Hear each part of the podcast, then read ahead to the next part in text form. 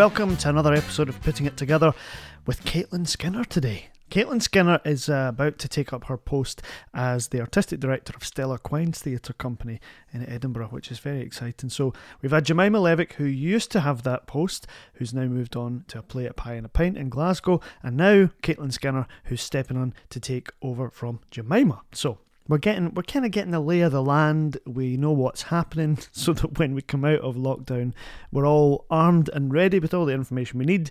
We thank you. It's a public service we're given here at putting it together. Um, thanks for listening. How are you? I hope you're well. My name is Brian O'Sullivan, by the way. This is the Creative Conversations podcast. So, the creative conversation we're having this week is with Caitlin Skinner. We've known each other for years and worked together and bits and bobs, and yeah, it's just cool to to properly sit down and chew the fat with somebody. It always is.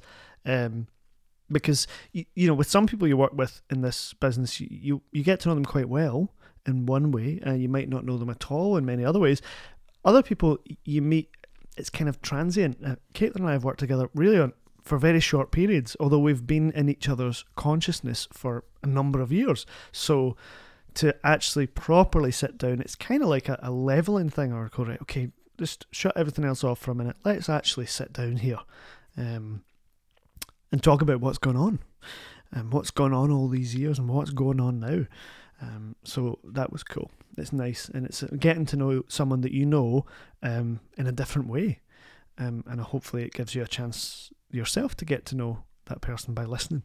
So thank you very much for listening, and um, also thanks to everyone who's been sending lovely comments, and also um, people who who email me and tweet me and stuff, and looking for little tips and bits of advice and you know, um, I hear from new graduates asking me what, what they should do and tell me that they like the show and stuff like that. So that's great. I love hearing from you. Please keep that coming. Um, you can email me directly, brian at puttingittogethercast.com, or feel free to tweet or DM me on Instagram or whatever you want to do. Um, speaking of Instagram, it's pitccpod, P I T C C P O D. Uh, that's on Instagram and Twitter. And we have a page, Putting It Together, on Facebook. Um, and like I say, you can just go to the website to find uh, how to donate as well, which is puttingittogethercast.com, and you click on the donate button. Um, there are some people doing that, and we really appreciate it because we have we do have running costs, and we're not quite meeting them at the moment. Um, but we do want to keep it going past episode 200, which is fast approaching, by the way. So if you've got a couple of quid to spare, please do dip into your wee pocket um, and consider donating it to this podcast to keep it going. If you think it's a worthwhile product, if you think it's worth something, um, then please do donate if you can. If you can't, don't worry about it, no pressure. Putting it together cast.com and click on donate if you can. Thanks, folks. And remember to give us a wee follow, as I say, on social media. You can also follow me, Brido Hingway, uh, if you want to laugh. I've been doing some some wee fun uh, characters, and I've just um, started a new one in the last couple of days. I won't say too much about that. I'll just let you discover it if you're interested in it. Um, you might not be, but feel free to go and check it out. Brido Hingway, B R I D O H I N G W Y, on all the usual social media platforms, including TikTok, which remains somewhat a mystery to me. Any tips? Greatly appreciated. So, how are you? I hope you're well. Um, only a couple of weeks now until we can go and eat out if we want to eat out. Some people will want to do that. Um, for me, that's normally a massive part of my life. It's and I didn't realize quite how much until it was taken away. So um, I'm really looking forward to that, and of course, I'm looking forward to to getting vaccinated, which I hope will be soon. Um, and I'm really looking forward to getting back on the road. Um, I never realized how much I loved it being on the road um, until again until it was taken away. Um, I'm watching the HBO Warner Brothers series, um, The Flight Attendant, and far from freaking me out about waking up next to a dead man, which is not a spoiler, it's in the trailer. Um, all it does is make me want to get on planes again and go and travel and work, and and be exhausted and you know be jet lagged and all those things that you think are a pain, but actually they're the things that I miss. All the wee details that I miss, you know, being in airports and stuff. So yeah, I miss it all, and I look forward to it coming back. But in the meantime, at least soon I'll be able to go out for my dinner, and then a wee bit after that, I'll be able to invite a friend round to the house, uh, and and then at that point we can have guests back in the studio, which will make life easier, and I think will improve the podcast. We'll go back to the way we always did it, which is sitting across from each other, face to face, having a chat. I'm looking forward to that very much. Um, so that's not not far away now at all. So, how are you? Have you got any news? Tell me about it. Um, I mean, you can't really, but you know what I mean. You know, the intention of this show is is to to give you a wee break in your day, I suppose, um, and to let you reflect on artistic ideas about what it's all about, why we do what we do. You know, um, but also just to to take a minute. You know, um, to stop the noise and the hustle and bustle for a second, if there is any. I mean, for me, there's not that much. Um, and just yeah, just just slow it down a wee bit. Um, it's a wee moment in the day. Blind Boy calls it a podcast hug. So, by me asking you how you are, um, I'm asking you to I'm asking you to reflect on how you are, um, even though I can't hear specifically your answer. Um, so it is for me just to let you know to reassure you that it is meaningful to me to ask you how you are, and I, I do. There is meaning behind it. Um, it's important to me, and I tell you how I am. You know, um, I'm struggling to to be motivated at the moment, um, and just it's things are so unchanging that it's just yeah. You go through periods, don't you? But I mean, I feel a bit stale artistically, and you know, it's it's hard to each day you kind of go right well i could do anything today but you can't there's not really that much you can do so yeah i've been finding it kind of hard and sleeping quite a lot but i have been reading and trying to get into to tv shows which i find quite difficult but giving it a go uh, you know I, I, want to be interested in a tv show so i'm trying i'm watching the flight attendant i'm quite into it um, and i just finished uh, brian bilston's book Diary of a Somebody, which is so, so gorgeous. Uh, I actually kind of forgot about it. I was kind of distracted by other things and I went back to finish it. And it finishes really well. The last chapter is really excellent. The whole thing's great. He writes a poem a day. Um, it's a sort of a, a grown up Adrian Mole, for, for want of a quicker way of telling you about it. Um, a poet or a, man who takes up poetry, I think, later in life and writes a diary for a year and writes a poem a day and also writes down what's going on in his life and lots of things happen. Uh, very funny, very clever. The poems are so clever um, and there's loads of just daft humour in it as well. It's great. Uh, Diary of a Somebody by Brian Bilston. And to reassure you, I did ask Brian if he would come on the podcast because I thought, what a fascinating character, um, an amazing writer. And we did have a dialogue, and it's just not his bag at all, which I really respect. A number of people over the years have said that um, and I love that that people would would take the time to answer me and respectfully say, "No, I don't do that." That's great. It's better than being ignored. Much better than being ignored. So, uh, shout out to Brian for for that. I really appreciate it and um, really appreciate the book. Recommend it thoroughly. So, anyway, I think it's about time we got onto our guest of the week, don't you? It's Caitlin Skinner, and she's with me, and we are putting it together.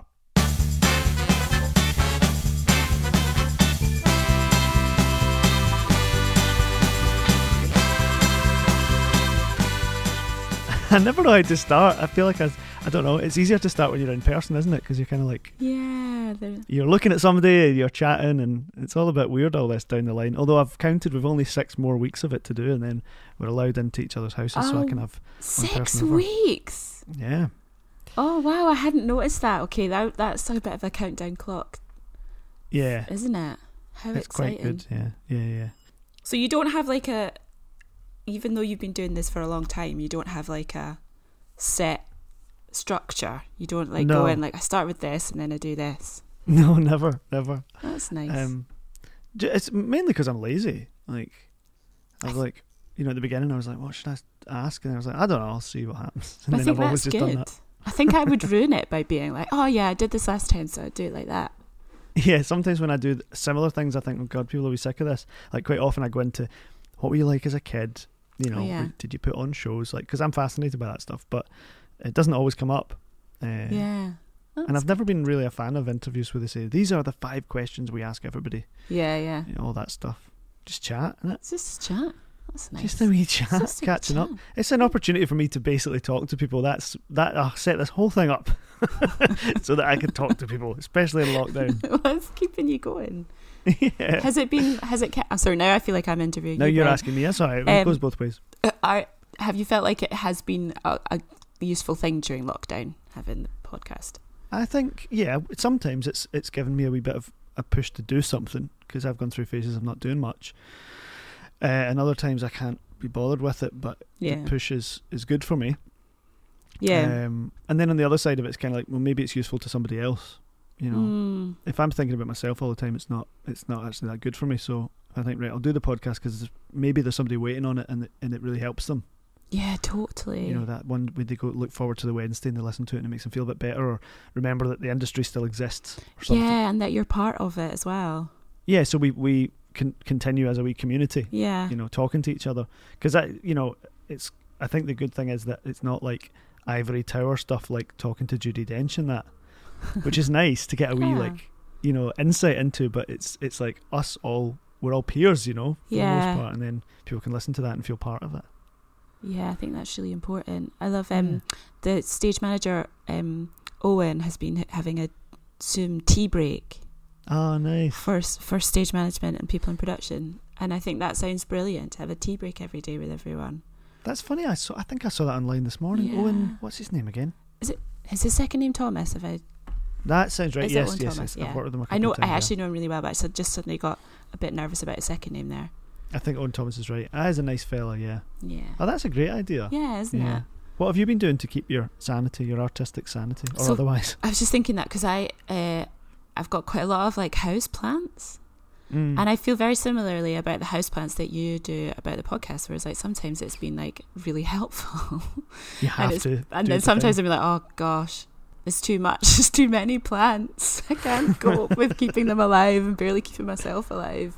Have you kept um, them alive though? Have you lost any? No, I've definitely lost some. That's all Have you? part of it. It's okay. It's only plants. The It, like, circle of life. yeah, exactly. And some things, you know, they're not going to last. They're not really meant to live indoors. Things die. Things die. It's okay. It's part of life. Yeah. There's always more. yeah, there's always more. That's good. Is that a mantra for you by any chance? There's always more. yeah, Yeah, more like is that. more. Yeah. More is more. I feel that when I'm in Greggs, you know. There's always more. Let's have another donut. yeah. I'm terrible for the sugar, particularly in lockdown. I've just completely given up any Mm. pretense that I'm not. Do you know what I mean? Yeah, embrace it. How have your how have your eating habits been? Has it just Do- gone nuts? No, do you know we went nuts for like the beginning. It was really, Yeah. yeah. it was like a lot of crisps. It was like I Mm. need crisps. The world is falling apart. Absolutely. Um, and then because of all the crisps, we had to go the other way. And Start now we're on exercise. and- Yeah, now we're on like protein shakes and it's awful. It's terrible. we're all going through terrible. different phases, though, isn't it? 'Cause teas. it's yeah, like one minute you're doing that, but your pal is doing the crisps, and you're Yeah. like, oh god, Oh man, I, I really miss the crisp phrase. Oh, But- I want to go back to that. Nostalgic. and how's your wee doggy? What's your wee doggy's name? Pepper. I thought it was Pepper. I wish I had the confidence and said Pepper because I, I don't know why I have a wee blank spot about Oh, that. no, she's really good. Uh, pepperoni when she's in trouble. Oh, Uh, pepperoni, get over here. Pepperoni in trouble. Yeah, she is Oh. great. She, I mean, her domination over the humans Mm. has been just it's just gone through the roof during the lockdown. She just really just tells everyone what to do. And you're there all the time, which is so great for the wee dog. She loves that. I mean, yeah, that's cool. yeah. She she's got separation anxiety anyway before the lockdown, so she Oh, was with us a lot of the time. Oh, yeah, could- but it was good though because she's quite well behaved, so she could come with you in the van and come along to things, right? She's sometimes well behaved. Yeah. She's very sweet, even if she's not She- well behaved. So she's quite a fooled by that. character, so people are like, "Oh, look at her, look Yeah, at her exactly. wee character." I think other people are more charmed by your dog's madness than you are. Do you think? Yeah, not you particularly, but one's dog, you know, the things that I would be like, Millie, stop doing that. It's so embarrassing. Other people are like, oh, look at her. Do you know what I mean? So like, other people let them away with it. It's kind of like kids, isn't it? Like, oh, what are they maybe. like? I do. I, I find it hard to, to see that because I just I think I feel a bit of anxiety sometimes. I'm like, Pepper, don't be a, don't Yeah, exactly. annoying." And people would say to me, stop, calm down, she's fine. And I'm like, don't eat that. Don't go in that corner. Get stressed out more. Yeah, yeah. And what is it your partner does? Uh, he's a set carpenter. Right, right. right. Uh, so she goes to work. My Pepper, my dog, goes to work with uh, JJ a lot. oh. Hangs out in the workshop and, uh, you know, protects protects the workshop from Yeah, yeah. Keep an eye on things. suspicious couriers, DPD delivery, uh, that sort of thing. She's all over it. I worked for DPD a wee bit during lockdown. Did you? Horrible, horrible experience. Oh no! Yeah. Oh, I'm sorry. Yeah, I didn't last long. I just I packed it in because I was like, I think I'm being swindled here. But then I went to Royal Mail, which was good. I enjoyed Royal Mail. Oh, that is They're good really to nice. hear. That is Yeah. good to hear. I should think so too. Proper, like, warm, nice people, and just like, here's your parcels. If you don't get them Yeah. done, just bring them back. That's kind of there. Whereas DPD are like, get them done or you won't get Oh, paid. So stressful. Yeah, it's really Mm. weird. I I do. I ha- so Pepper doesn't like the postie at all, but I really like our postie. She's great. Yeah, we have Oh. good chats. Yeah, I like that that we still Yeah. have that the the postie that's always in your area and stuff. Yeah, totally. And she calls everyone by their name, obviously, she knows everyone's name because she delivers their course, yeah. post. So she calls everyone by Oh. their name, and it's just I like that. We don't have many things like that left. I think. I think sometimes people are scared to be over familiar, aren't they? And I think that's yeah, yeah. And I think we're we're also in a you know we're increasingly in a world where uh, people live separately, yeah, more and more kind of isolated, and just get in your house and close the door and get the Netflix on, and you know, yeah. Scared to be annoying. yeah, we don't want to we don't want to piss each other off and we want to Yeah. get in the way and stuff. But actually, we have lost something of the community spirit in some way. Yeah, I think we should risk being annoying a bit more, not worry about that so much. I think I risk it all the time. What's your kind of work life been in the last year? Have you been doing stuff at home or what? Yeah, I've been really lucky. So, um, I've been I was on furlough from Pitlochry, so I was associate director at Pitlochry Festival Theatre, and I was put on furlough Oh, that's Um, right. Yeah. when lockdown happened, um, which is weird and sad, um, but so you know supportive and valuable, and, and Mm. yeah, what a, what a safety net. Um, and then uh, my freelance work has been quite busy, so I've been doing done quite a lot of different things from home, and I have actually been in rooms Have you? with people. Yeah, Yeah. It always feels like this really big deal. It's funny the thing that we used to do every day. Oh, and it's so beautiful. Mm, it's so makes good. you appreciate it. Yeah, and everyone's a little bit giddy as well. Like when you get those first few days are usually a bit giddy, aren't they? But they have this Mm. extra level of giddiness because we're not used to being around people. Yeah, it's going to Yeah. be weird when we really go back. Oh, it's going to be amazing. It's going to be Can't so good. What do you, for someone who doesn't quite understand, maybe what do you see as the role of the director? First of all, What a question. that's a bit big for the start, isn't it? No, it's good. um, I see the role of the director to be to facilitate and to lead the team. Mm. Yeah, so you're you're kind of working between departments, between all the departments, to make a piece of work or tell a story that's going to be coherent for an audience. It's going to be one story, and kind of make sure everyone's on the same Yeah. page, really. And I also think the role is about getting the best out of everybody. Um, and I think course, that, I think yeah, yeah. taking that quite seriously as well, and how you set things up, and how everything works, and how the process is to make sure everyone can do their best. Yes. And do you, uh, when you read a play or some sort of piece, do you, how, how does your mind sort of start to spark off? Do you have, you know, visual things coming in saying we could do this, or how does it all happen? for me, it's you? about story.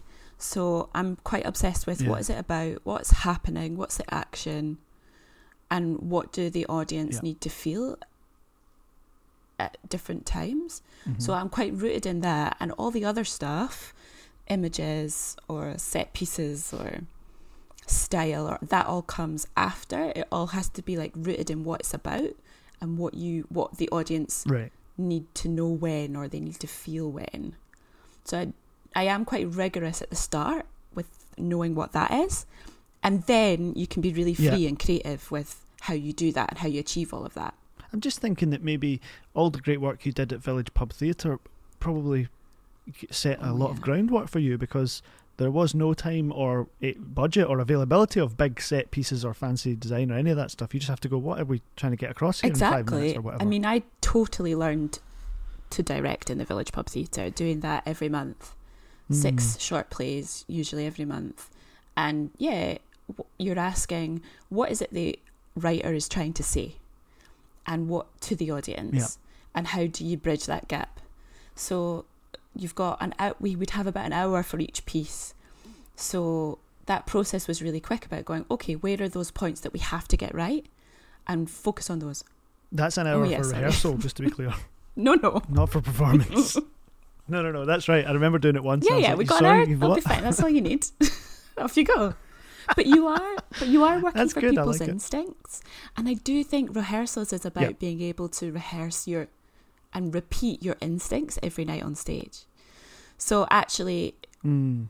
that first reading or that first thing that you do when you come to it sometimes is the best And then what you do in rehearsals is learn how to repeat it. So what I discovered about doing Village Pub Theatre was you just needed to set everyone up so they knew what they were doing well enough to be in it and enjoy it in front of an audience. And that gets to some form of Yeah. truth and authenticity, I suppose, that's really um, exciting for an audience because they really feel that as well. Yeah, of course. Yeah, because it's. I think in a lot of um, areas of our business, the first instinct is the one you end up going with. Yeah, totally. Not always, and sometimes you have to dig in and go, "What? What is this?" And you you know scratch your head a wee bit about it. Well, we are like humans are like these meaning making machines, right? So we see something and we, we we just have all these bits of our brain and our experience that make sense of something immediately and then we act on it. But mm. actually when you try and sometimes when you try and intellectualize that or you try and repeat that, that is quite a long and difficult process for us. Actually we're better instinctively. It's like that thing like oh yeah. like young children are amazing at stories like and we know what everyone knows what a good story is but being able to do it is a different thing because you have to be able to break it down and talk about it and make choices and know what those choices are but we Mm, that's do have true. something in our bones i think Yeah, and when we start, as you say, to think about it and use the brain or the intellect, yeah we can get caught up, can't we? it's just it's just a different thing it's like when i trained in i trained originally in devising and did a lot of devising Mhm. and the the difference in doing a process where the performers are speaking the words that they've improvised and created versus a process where the performers are performing words that they have seen written down even if those words were their words and they made them up as soon as they're written down and they're performing them from the written word the the nature of the performance is totally different Whereas Yeah. there's something in never having written them down and them only existing in your head just creates a different way of speaking or a different way of performing them.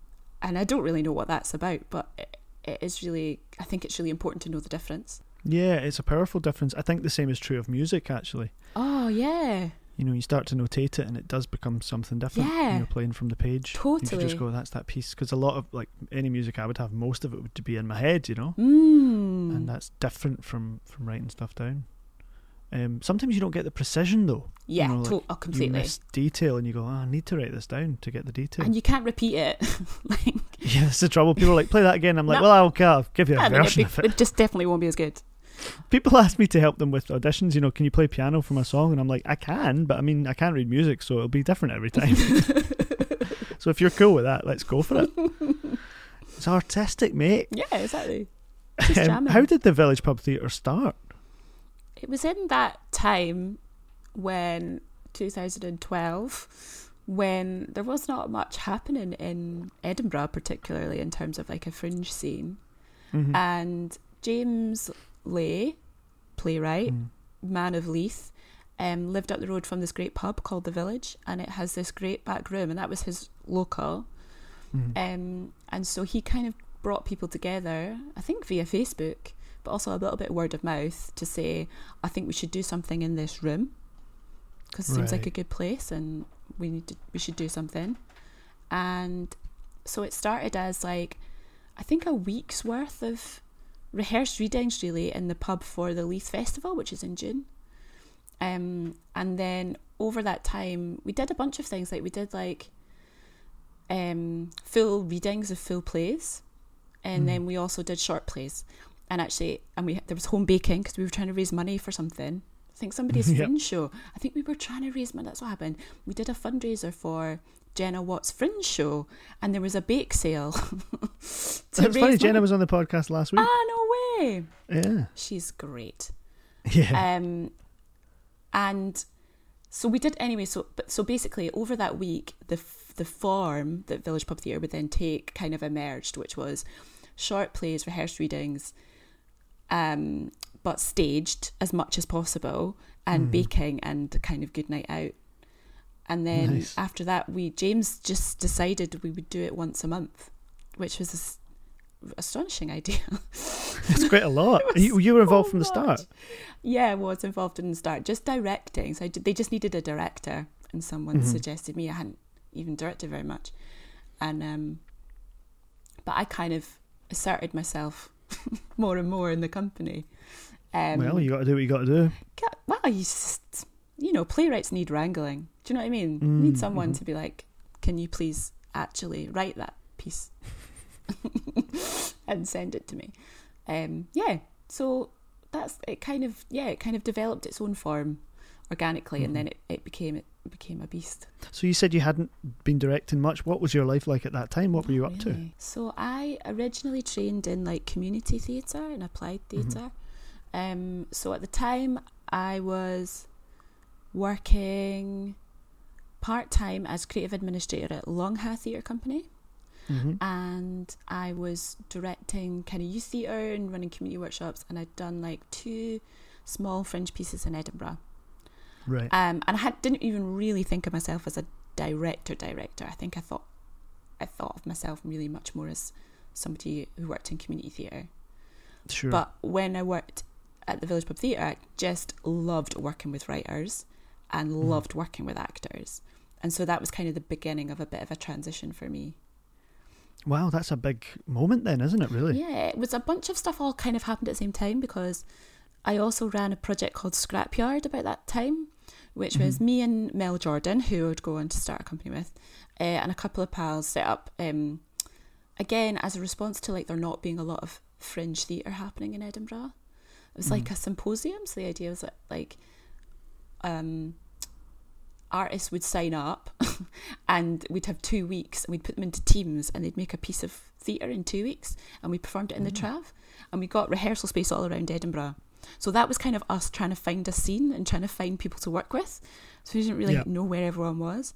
So where is everyone? Where is it? I don't know. Where are you? Because there was there just wasn't the arches or that kind yeah. of those like you know NTS now is a bit more of a hub and stuff like that. Like it just felt a bit disparate. So mm. um, that was yeah, and I still work with people who I met during Scrapyard that first time. Um, right. So those. So it worked. Oh, it absolutely worked. Yeah. yeah. No, it was a great, great way to do it. Um, wow. So you kind of built a scene to some degree because you couldn't find it. Oh yeah, yeah, yeah, absolutely. Yeah, yeah, yeah there was. N- That's amazing. It, and I think I did have that. Like, oh, should I move? Because there's nothing here. I've just discovered that maybe I'm in love with directing. Um, mm-hmm. But actually, we found our peers, and I think when you find your when you find a group of folk that you want to do something with, then you can do anything, and you get that feeling. You're like, oh, I've got these people. We can do what we want. Yeah, you find your tribe. I think yeah. that's that's a, one of the big things about growing up, isn't it? It's finding your tribe. Totally, totally. Um, what's the transition, or what's the journey then?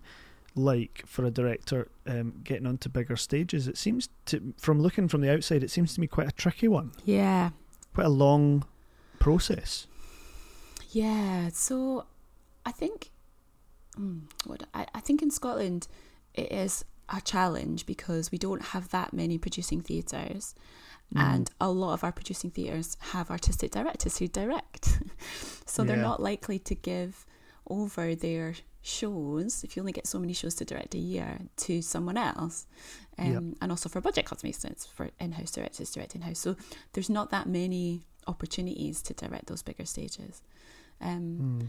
So it's not. It, it certainly wasn't clear to me what that development was, and and and for me, I still feel like like 2020 was going to be my first real year of working on bigger stages because of Pitlochry. So I was doing uh, a show at Pitlochry and I was doing um, a show at the Traverse as well. I was in rehearsals for a Trav One show when lockdown oh, yeah. happened. It's going to be my year, Brian. Was what was the Trav show? Um, it's called Donny's Brain. It's a new Rona Munro play. Yes, I remember reading it early on. Yeah, a really amazing play, and we were, um, yeah, we were ten days in to, with oh. this incredible company. We were really having a good time. Oh um, man! But you know, we've really stayed in touch. Ah, that's yeah, nice. we like have we have a Zoom get together now and again, bingo, quizzes. So you were already a company, and you've remained so. Oh, definitely. Because 10 days is a lot for us. Yeah. We're far in with, I mean, there's a lot of shows that would be more than halfway through rehearsal. Yeah. So uh, that's, yeah. You know, you've made a lot of bonds by then. Oh, absolutely. And it was a really collaborative kind of process as well. And it, it felt like, I think because for me, it felt like such an opportunity to have this kind of resourced Traverse One production and do it the way that I had always wanted to do it. Yeah. Um, so yeah, it was. But the, the other thing that happened was when we closed, um, straight away Rona said, "Oh, I want to write a monologue for each of you, the performers." Oh yeah. Uh, so she did, and then and then the Traverse asked if they could film them and and put them out. So we did. So we got to make work online together straight away. So I think that also kind of brought us together as well because it felt like we'd kind of, you know, we Yeah. had the last night in the pub that felt like the last night on earth together, Yeah. and Yeah. then we'd been making something. Uh, so you remained the a company for another reason, kind of thing. Yeah, to do other totally. Totally. And Rona's just the most generous spirit, isn't she? With She's stuff like that, with everything. Amazing. She's Yeah. the cleverest person I've ever met. yeah. She's um, and curious and like inspiring Mm-hmm. and inspired as well. Like she's inspired by you. She really sees you. She does. She does. She's she's sort of. I think I like when people are uh, sort of not impressed, but kind of have great respect for other people's Yeah. craft. And I think one of, that's one of the things I love about theatre is seeing everybody else's craft. Because I'm like, ninety percent of this I couldn't do in a million years. Yeah. You know, Absolutely. watching it and going, wow, this is amazing. You know, Absolutely. And like being able to riff off that, it's really Yeah. energizing. it's amazing. Gosh, I missed it so much. yeah. Um, so th- so the Pitlochry thing, it's an associate directorship. So does that mean that you have a set number of things that you will direct in a year? So there will be at least one main stage show a year Mm-hmm. um, uh, in the summer season. Great. Uh, and then my job, so there's three associate directors at Pitlochry. right. Uh, and my job was kind of split between uh, directing main stage, directing uh, work for under fives for the early years stuff, but also it was for which was great about the job was it was combining my roots in community theatre with my new Mhm. career working on main stages. So there's main stages making work for early years, but it's also overseeing the youth theatre and community community stuff, outreach stuff, artist development. Um, yeah, so it was like a real breadth of different things, and also was seeing all of that work as equal, which Yep. was brilliant because that's always been my frustration was that it always felt like the community work, the participatory work was other, was separate and Yeah. not as good or not as important. Whereas for me, that's where I, that was absolutely as equal and as important as and as artistically valuable. Um, so that was why Pitlochry was such a brilliant job because it brought everything together. Wow. And you'll go back to it? No, no, that's me It's because I'm uh, taking on the job at Stellar Quines. So of course, yeah, of course. uh, We'll yeah, so I've stepped down. it. Right, but I mean, I just, I, th- I guess I meant in terms of lockdown. You know, in theory, you would have con- gone back and continued it, but Oh yes, yes, Yeah, yes. So yeah. I was on furlough, so I would have due, was due to go back when furlough finished. right, right, right. So that brings us neatly on to your new appointment as the artistic director of Stellar Quines, I'm so excited. which is so wonderful. Hmm. When did you first start that process? Like, when did you start to apply and things? Oh, gosh, gosh. Sorry. Gosh. Oh, gosh, gosh. Just because the timing of everything now is just so odd, isn't it? I wondered because a lot of things feel like they've been in the pipeline for much longer than usual because they've had an extra year to sort of ferment. Well, I think that. So I think I also slightly feel because as soon as I Jemima stepped down, I was like eyes on the prize. of course, yeah. I was like, mm, yes, I would love Mhm. to apply for that job. Um, so that would have been just before. That would have been before Christmas, maybe like end of November. And I think the Mhm. process probably started end of January. right, Um, not that long ago. oh, not that long. Uh, An amazing process though, and I learned so much doing it. Yeah. Yeah, I mean, Jemima always said this. She's always like, you have to apply for jobs because you learn so much doing them. Yeah. And I would always be like, oh, Jemima, you, the thing you learn is that it's hard applying for jobs. That's all you learn. You feel terrible Yeah, about so yourself when you don't get them. Uh, but actually, she's fully right. Like, I learned so much during the process. It was Yeah. really good. Yeah, I think I- I think we as actors learn from auditioning, and I think we, you know, as you go, get on a wee bit, you realize you don't go into an audition thinking, "God, I'd love to get this," like every time. Yeah. you just you just show up for the most part, Yeah. uh, and do the work and kind of flex the muscles a wee bit, and then if you get it, it's a bonus. Yeah, but I think also like that prep, the preparing for something and thinking about Mhm. something, and also like what I got to do during this recruitment process was um, talk to a lot of my peers and get advice and Yeah, uh, run ideas past them. And I think, I think again because you're used to applying for a lot of things in this job constantly Mhm. as freelance, you're kind of used to having to let go of things or not get Yeah, too course, yeah. excited in case you don't get it and then you're sad. Um, but definitely for this, I felt like I'm all in, and uh, and that really paid off for me. Not obviously because I got the job, but also because I did learn a lot during it. I felt like I really grew in the mm. process.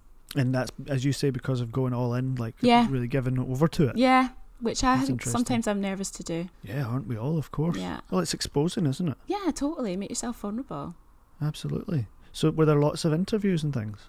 Two interviews was it? Oh, An okay, okay. application and then two interviews. Yeah, and had But then the at, that- at that presentation. kind of level, it's like, yeah, they make you present things and say, Mm. this is going to be my big idea and all that stuff, right? Yeah, uh, but the thing I didn't know, so I was really nervous they were going to ask me like, "What is your vision for silicon Theatre Company?" Right at the beginning, and I was like, "Oh God, that that's what I'm scared of. I'm scared of being asked that and having to Yeah. impose something on this company that I do not currently run." Um, yeah. But actually, a they didn't ask that at the beginning, Mm-hmm. um, but by the end of the process, I did feel like I had much. The, it, the process taught me what that vision would be and what that would look like Oh, and so great. yeah it was but again it's only by going all in and by developing it it's something you have to develop and learn in conversation with the company That's interesting because it feels a lot less one sided than I would imagine, where by the Mm. end of the process, together you've kind of created a, a vision of what's going forward. that was definitely my i mean i don't know if it's always like that but that's Yeah. definitely this the process that of this process has been like yeah Wow. And when are you going to start that job? uh two weeks time Oh, wow. so i've got Okay, a week off timing. next week and then i'll start Nice. That's amazing. yeah Um, I mean, it must be quite daunting, is it not? yeah it's quite daunting Just a bit. Uh, it is really daunting. Um, company with like such a history and such a uh, standing in, in the, the Mm. theatre ecology, but but I do I know the company well. I've already made a show there. I know everyone that works there, and I've got so much support already from I mean from Jemima particularly, but also from the board and other staff members and the whole community. You know, I don't feel like I'm going to be coming into an office having to get to know everyone and having to prove myself. I know them and they know me. So Yeah. I feel like the, the daunting part of it is the work. It's not the other stuff. No, that's good because the last thing you want is kind of like, oh, who's the new person? and, Yeah. you know, all that rubbish. Yeah. Thankfully, with Stellar Quines, you're never going to have. No, I don't have that, which is great. And um, yeah, it's, Wow. it's such a great team as well. So Wonderful people and just such a great, as you say, like a great um, history, really. yeah, legacy. That's um, Yeah, amazing. yeah, what a, what a gift! What a gift! And we're only, you know, less than a year from Marilyn Imrie passing on as well, which I think Mhm. is pretty big on the Stellar Quines history Mhm. books. Yeah, You know? absolutely. But it's so great. I just I was so pleased to know that Jemima's moving to play in a Pint, I and then that you were stepping in to take over from her with Stellar Quines. It just feels like a really exciting time for for women in Scottish theatre. Oh, good. I should hope so. Yeah, just you know when you think right, okay, it's it's a wee bit like I was saying before about theatre, about things that I would never be able to do in a million years. Running anything is definitely not my strong point at all. But when I see like I see these two appointments, I think this is great. I feel like Mm. we're in good hands, you oh, know. good.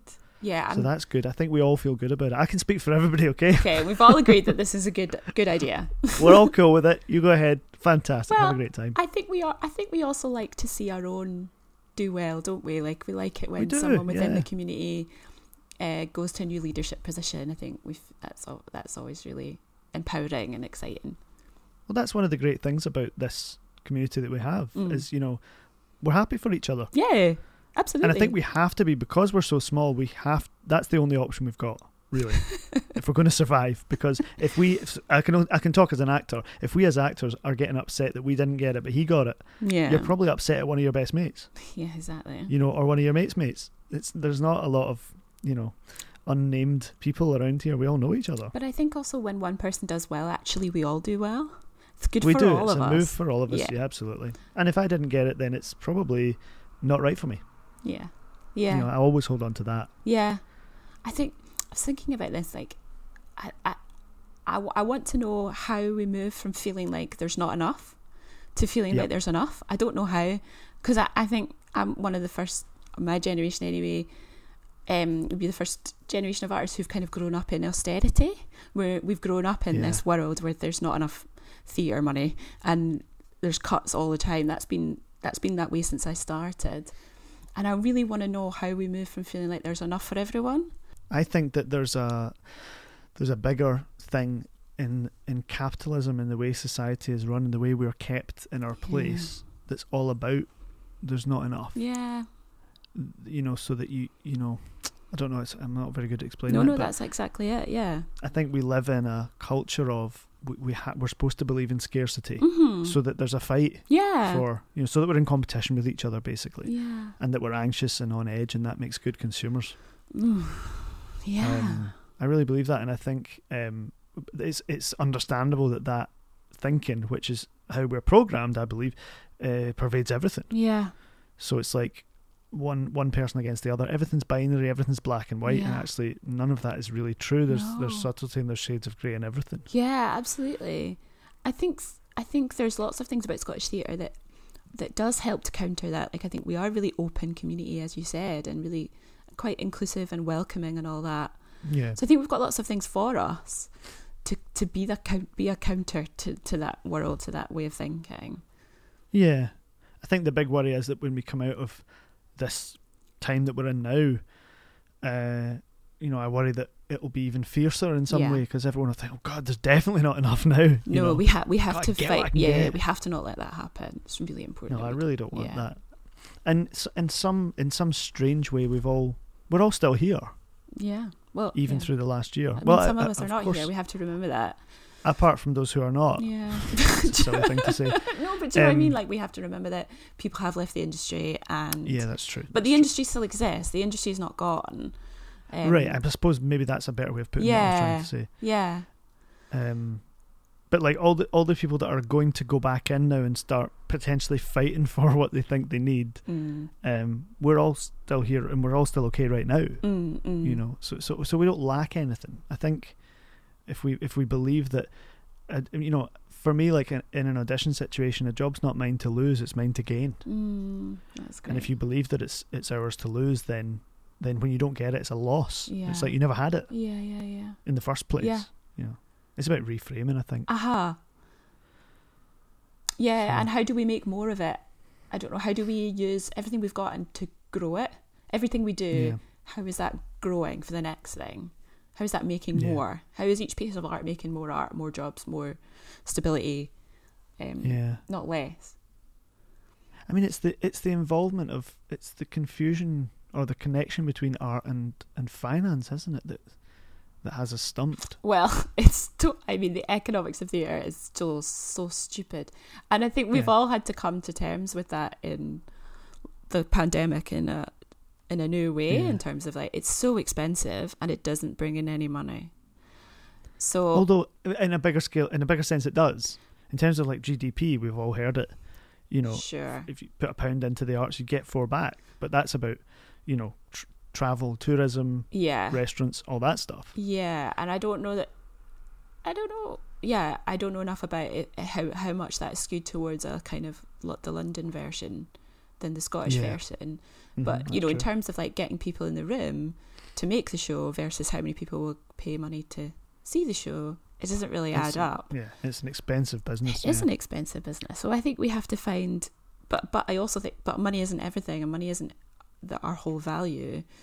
No. I think I just think we have to think differently about the economics of it going forward. And Yeah, you know, we are like you know, Nicola Sturgeon's all about being a well-being economy and all that. That yeah, we value like we measure our growth as a country and how well people are rather than how rich everybody is uh, and i think that i think that's a more interesting way to be thinking about things and i think theatre should be leading the way on stuff like that really yeah. Absolutely. I think particularly it being an industry where where we do look after each other emotionally and, and kind of spiritually as well. Yeah Like where where a lot of other jobs you just don't really have that. yeah or there's lip service paid to it. We actually do, you know, we're making an attempt, I think. i think you're right in terms of making an attempt i do think the industry has a long way to go in terms of really taking care of people Oh, we don't have it cracked, but I, I mean, I think there's at least in some areas there's a there's a or having a go at it. Yeah, yeah, I hope so. I hope so. I think I do think there's work to be done, and I think when we go Yeah. back, we have to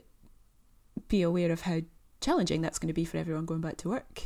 Um, Yeah, it's going to be weird, yeah, and I we're going to need to. weird doesn't really cover it, but I think uh, it's what I've discovered is that although this situation is not ideal, I've become quite used to it, Yeah, and I worry now about changing it. Yeah. even though that's what I want. You know what I mean? Yeah, exactly. But I think that's okay. It's, you know, you don't have to just go back no matter what. You know, you Yeah. can go back in a way that's going to help you flourish, not in a way that's going to make you stressed. Yeah. Um, so I'm working on a project at the moment called Distance Remaining, which is a it's kind of virtual theatre. It's an online piece Mhm. of work, so we've filmed it. Um, but our brilliant producer Helen Milne put in place a company counsellor. Oh, So nice. everyone in the company had the option to have sessions with a counsellor as part of the process, and that's been amazing terms of just recognizing that this is a rubbish time, and it working, balancing work and the lockdown and your regular life is challenging, and that we need support for that. Um, Yeah. I think that's I think that's brilliant, and I think uh, I think that's sort of thing we need to be doing as people come back to work. Is just like really prioritizing everyone's well being. yeah, I mean, we could actually find ourselves in a mental health crisis after this. Yeah, yeah, fully. And that's quite that's kind of media language, isn't it? But you know, I don't. I'm not sure what it means, but even if I just think about our industry, I can see more people struggling after Yeah. this than did before. Yeah, and you can I'd see it like on on this on the way people are reacting to things on the social media or the way you know when you talk to people in their ca- in the tea breaks, the virtual tea breaks. You can you know, Mhm.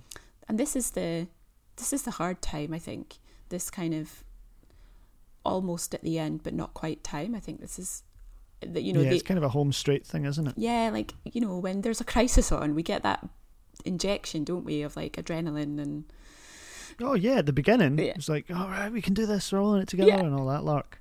And now it's like, That oh, went. we're still doing it. I don't. I'm finding it hard to bake banana bread. Does it? Does it fill me with joy like it did? Absolutely, fuck banana bread. all of it. All of it. I don't want any of it. I don't want to see it. I don't want to hear about it. I don't want to hear about sourdough. Piss off. I did start with the recipe boxes. I got the Gousto boxes, Oh, and I'm enjoying that. Is that good? It's good I, because I've discovered that the the biggest annoyance in my day was going, what am I going to make for dinner? Yeah, yeah, yeah. It was really stressing me out. I'm not much of a cook, and I'm trying not to eat complete rubbish all the time, but very much that is my kind of go-to if I don't think. So this is good. It just tells me what to do, and it tells me how long it'll take as well. So I look at the card, and it goes 30 minutes, and I go, okay, so in 30 minutes that'll be on the plate and it'll be ready because you can trust the card, you know. Nice. And it does actually happen, and it tastes good. Oh, that sounds good. I would like that. So that's a good thing. Do you cook? I do, but I have a partner, so there's always someone to argue with about who cooks, which I think helps. So it's 50-50, yeah. Yeah, it's you or You've it's got a me. chance of not doing it. Yeah, there's always a chance you could not do it. Yeah, I know. Yeah. Also, my partner's really into it because he he's on the massive health kick, and so he's into the macronutrients. Uh-huh. Where you have to know like what how much protein and how much carbohydrates is in everything.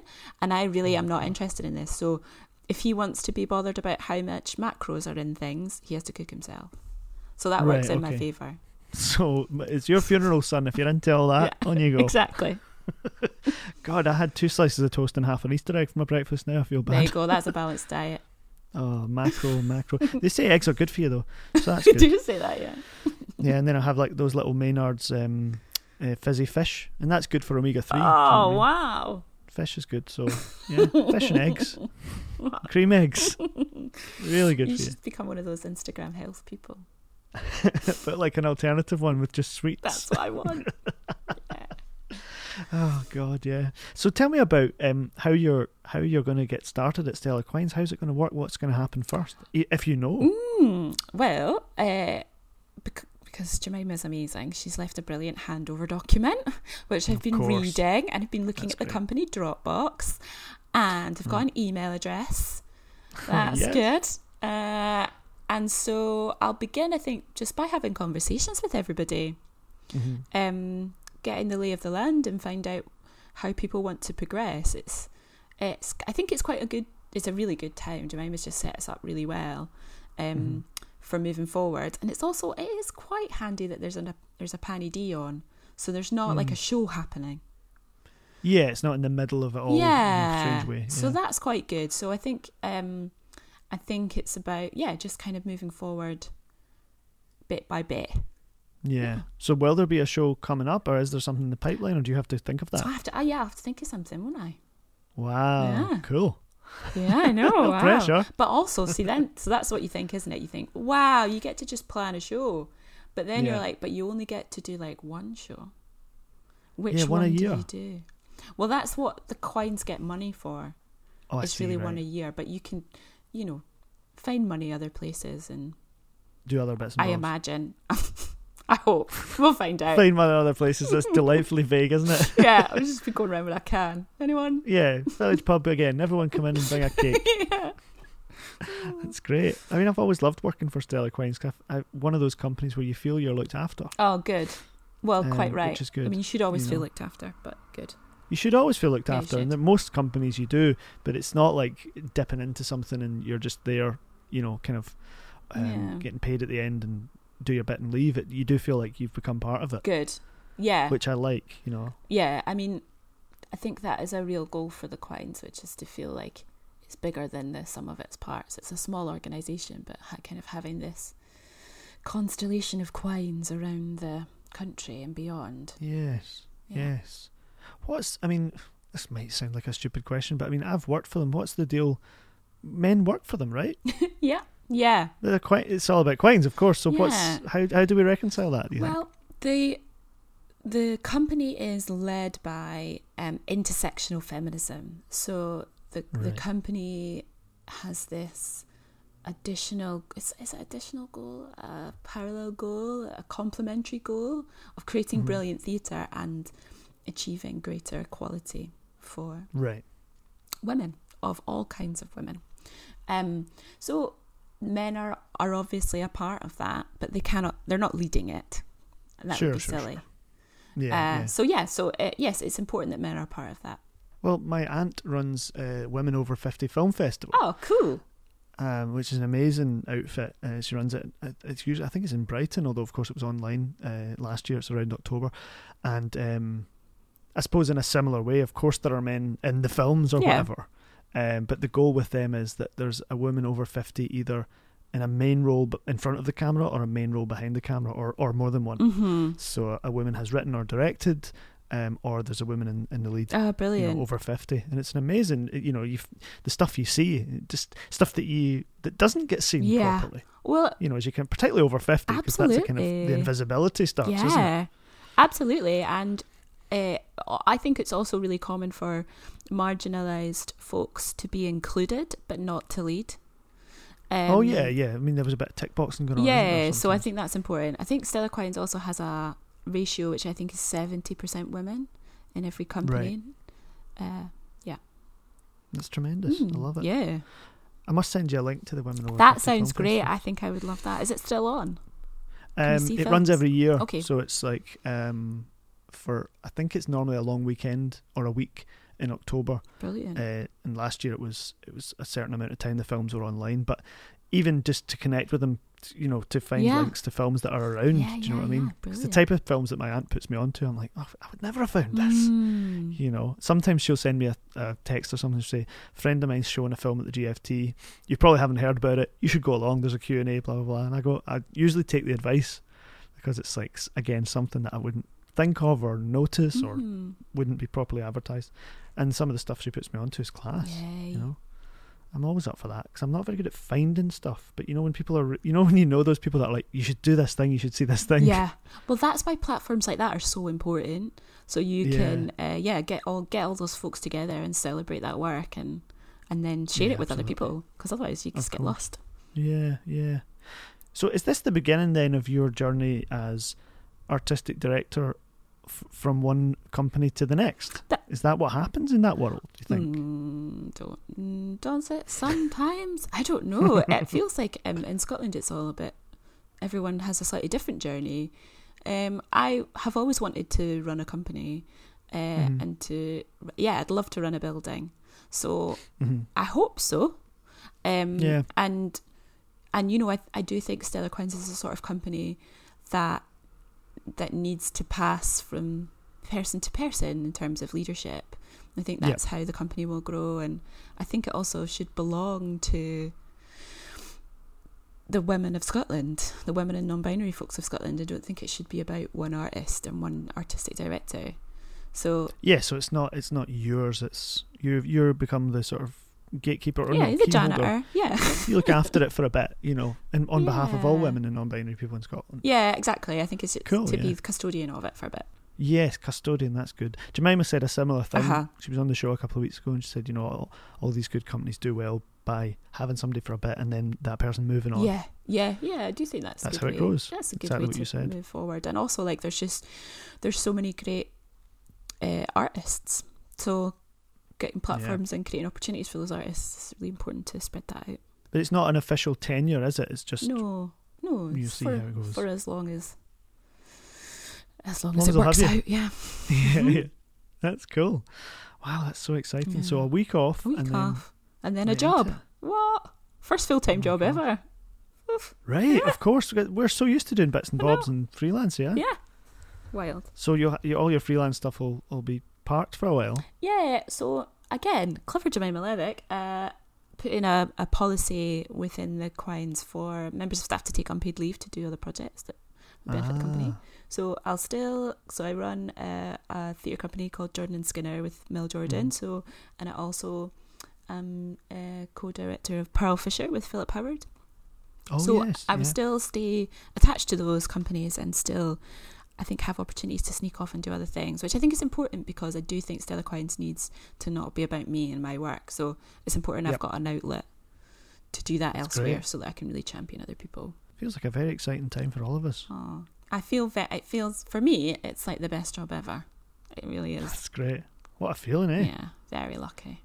But really, all you get, I mean, again, as an actor, they say that the, the only bit of happiness is when they told you you got the job. After that, you have to think about doing it, then you have to bloody well do it, then you Oh, want to move on, then you're trying to think about the next one. It's terrible. It's that nice wee moment where you go, oh, got it. Then you go, oh, fuck. Yeah, well, I guess my endeavour is to make that last as long as possible.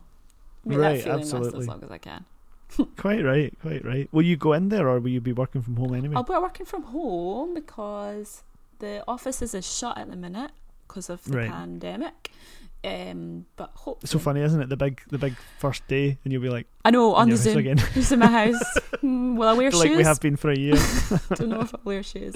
yeah. yeah. Uh, yeah, oh well. but I cannot wait. I got really excited about that the other day when I was like, I'm going to have an office in the Lyceum, and there's going to be all these cool people to have a coffee yeah, with. that's another great thing is you're in that building with I all the other stuff going on. I mean, it's I like I I, I had to pull myself back from getting so excited because otherwise I thought I'd be sad for the first few months not having that because how there, yeah. exciting will that be that's wonderful. to be around all oh those folk? wow. Yeah. Oh, that's good. That's buoyed me up for today. Oh, good. Just what I needed. Wonderful. Yay. Me too. Thanks very much for chatting to me. So Thanks great. for having me. And uh, yeah, long time listener. So Oh, thanks. First well time done. caller. First time caller. Very happy to be here. and thanks for all your work keeping us together. Oh, appreciate it. Thanks for coming on.